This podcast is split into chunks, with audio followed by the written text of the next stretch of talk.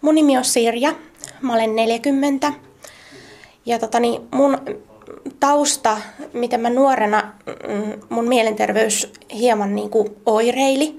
Eli mulla oli syömishäiriö, mulla oli vähän niin kuin paniikkihäiriö ja tota, mun äiti lähetti mut psykiatrin hoitoon ja, ja psykiatri halusi, että käyn juuttelemassa psykiatrilla. Ja kävin juuttelemassa psykologilla ja se vähän niin kuin auttoi. Ja sitten myöhemmin mulle kävi niin, että mä lääkäriltä pyysin lääkitystä. Se oli sellainen tilanne, että se psykiatri oli sitä mieltä, että varmaan riittää, kun käyt vaan juttelemassa psykiatrilla. Mutta mä pyysin lääkitystä, mä ajattelin, että mä haluan kaiken mahdollisen avun. Ja siitä päivästä lähtien olen syönyt lääkkeitäkin. Syön niin kuin lääkkeitä, rauhoittava lääkitystä, joka niin kuin koostaa mun ajatuksia.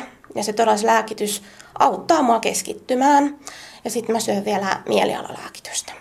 Minkälaiset ne, jos mietit, se voi olla tietysti vähän ikävää, mutta mä nyt kuitenkin kysyn tässä, että jos haluaisit jotakin kertoa siitä, että, että minkälainen se, minkälaisia tilanteita siihen sairastumiseen sitten liittyy, että oliko niitä ongelmia opiskeluissa vai, vai ehkä sitten työhön liittyen vai, vai jännittikö ihmisten seurassa vai, vai miten, miten sitten, minkälaisia niin hetkiä sieltä muistat ja, ja voit kertoa?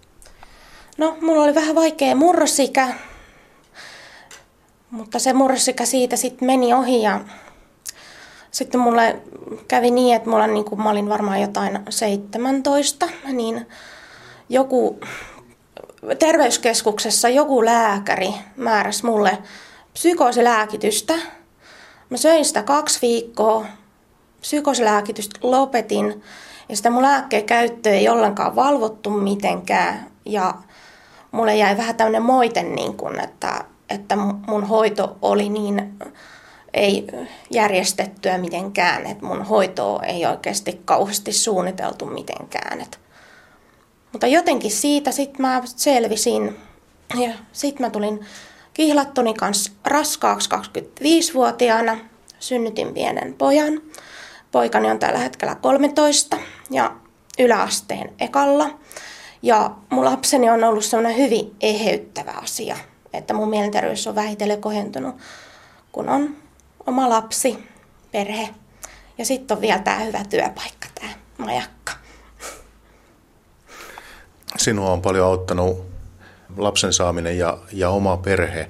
Nämä on, nämä on kuljettanut ja kantanut eteenpäin. Niin mitä muuta sellaisia asioita voisit mainita, että, että miten pidät huolta omasta jaksamisesta?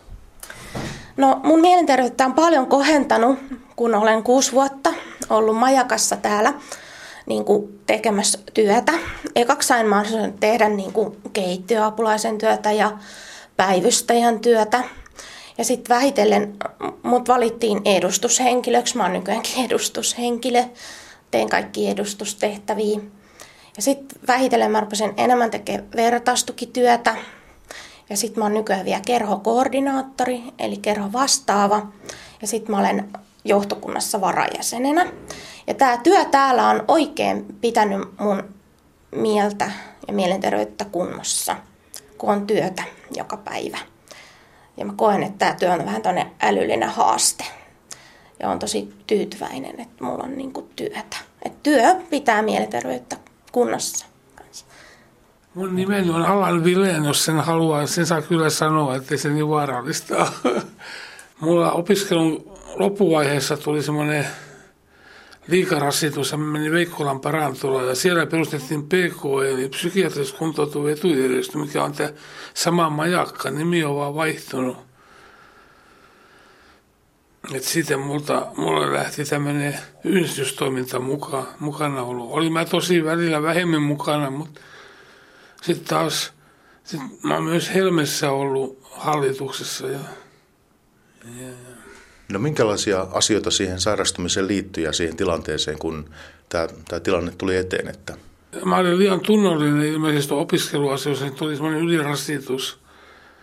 Mutta kävin sitten nyt moninkymmenen vuoden jälkeen, että vuonna kaksi ja puoli vuotta sitten mä kuitenkin valmistuin. Että mä koko ajan opiskelin jonkun verran, mutta mä opiskelin myös elämää. Mä, mä, mä mainitsin, että mä olen jonkinlainen kokemusasiantuntija, mikä nykyään kutsutaan ja sitä kannattaa viljellä sitä kokemusasiantuntijaa, sillä vaikka olisi polvi rikko, niin sekin on kokemusasiantuntija.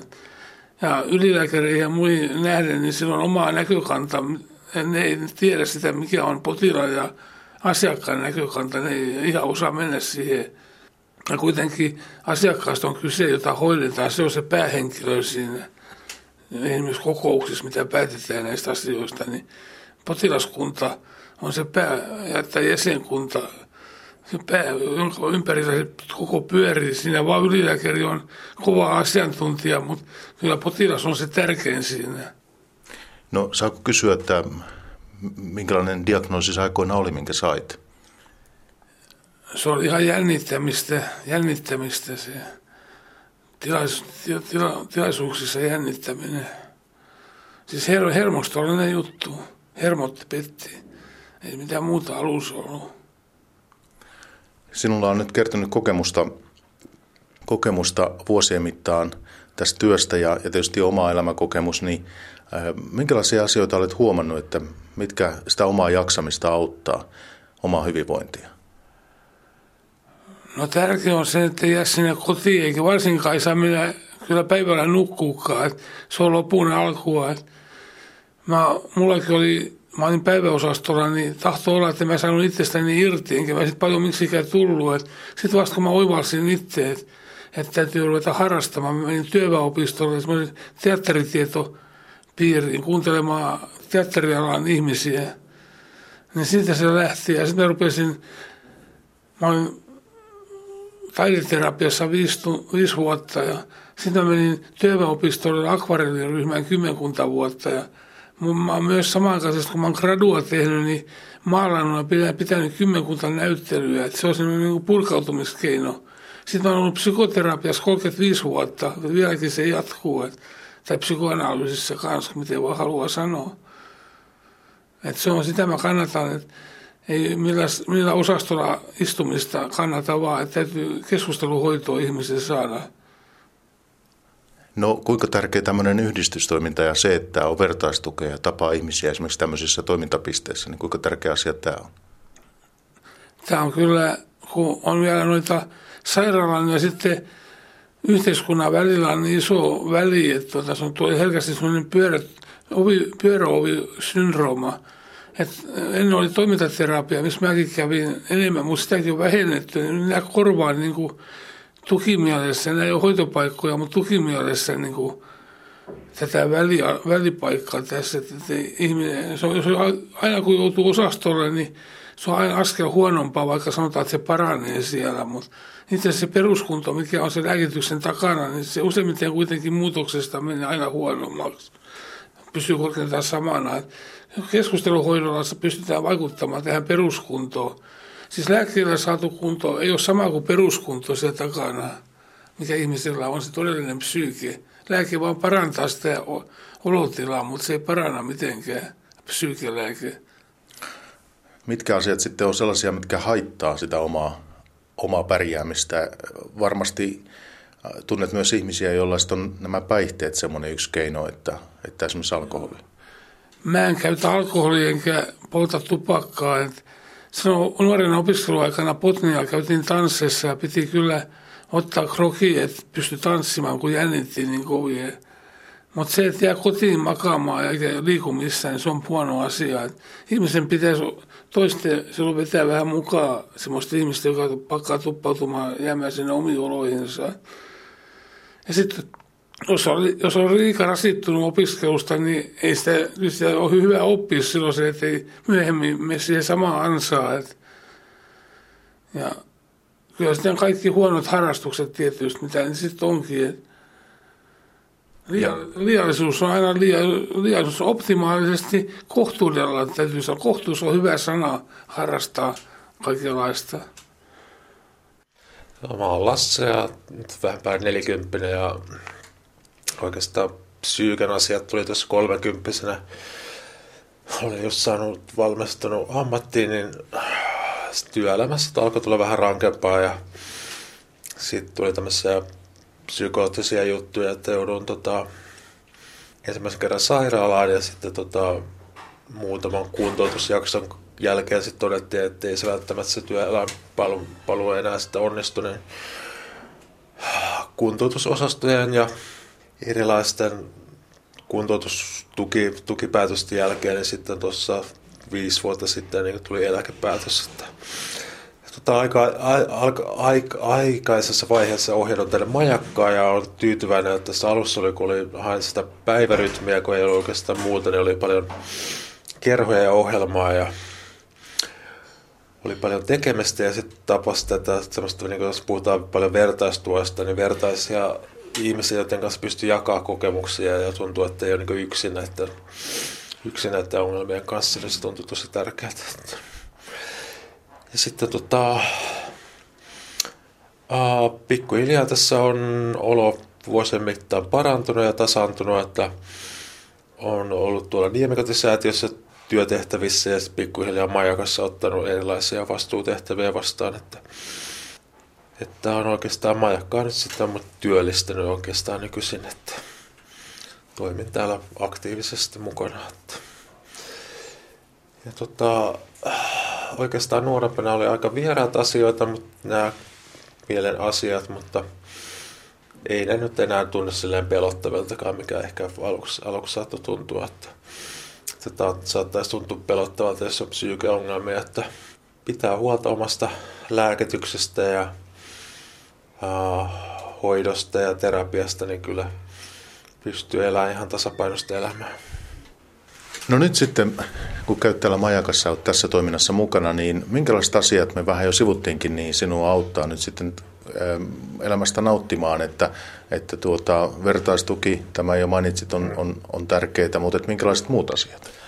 No ehdottomasti on niin hyvät ihmissuhteet, että on sanonut ystäviä ja on semmoista aikaa, jonka kokee mielekkääksi, että on ryhmiä, missä voi käydä ja uh, on saanut ystäviä omia harrastuksia, että harrastaa liikuntaa ja sählyä ja jalkapalloa ja käyn tuossa Allanin maalausryhmässä, teen tauluja ja pelaan sakkia ja sitten on to, todella, todella on tullut semmoista mielekästä sisältöä just elämään, niin se, se antaa just sit niitä voimavaroja, että voi, voi niin ihan, ihan tehdä semmoisia asioita, mistä pitää, että siitä saa niin kuin, sillä niin kuin sen tuntee, että on niin sitä omaa elämänhallintaa, että pystyy niin päättämään omista asioista. Ja, ettei ole vaan niin silleen, miten sä sanoisit, että vaan, vaan niin käy niin terapioissa ja hoidossa, vaan pystyy niin itse, itse niin ohjaamaan omaa elämää, niin siitä tulee sitä, sitä voimavaraa omaa elämään. Kun sinäkin kolmekymppisenä huomasit, että se työelämä nyt ei, ei sit ihan suju, niin, niin mitä, mitä voisit sanoa niille nuorille aikuisille, sanotaan, jotka nyt ovat ehkä opintojen loppuvaiheessa ja, ja, ja pitää sitä omaa elämästä alkaa järjestää ja, ja sitten huomaa, että tämän kaltaisia asioita sitten tulee, milloin ne on sitten, voi olla paniikkihäiriöitä tai, tai, tai, tai mitä kaikkea, niin, niin mitä sanoisit tämmöisille ihmisille, jotka nyt ovat tässä tilanteessa ikään kuin tämän, tämän koko prosessin alussa?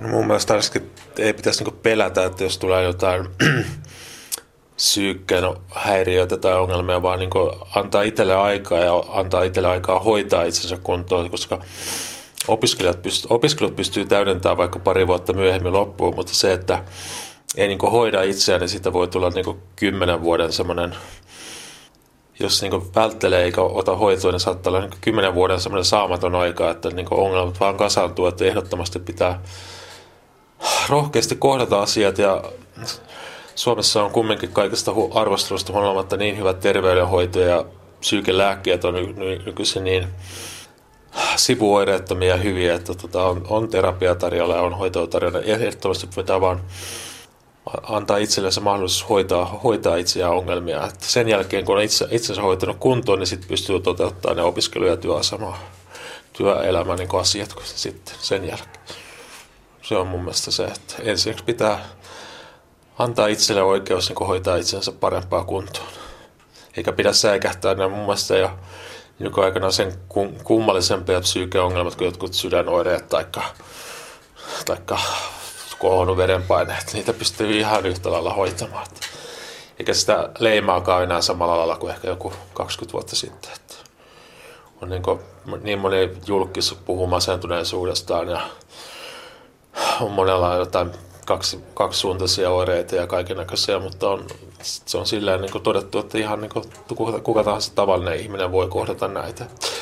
Siitä ei enää tule sellaista leimaa, että se on mun mielestä paras asia, että pitää vaan, jos tulee ongelmia, niin pitää vaan kohdata ja hoitaa ne kuntoon. Se on mun mielestä se asia.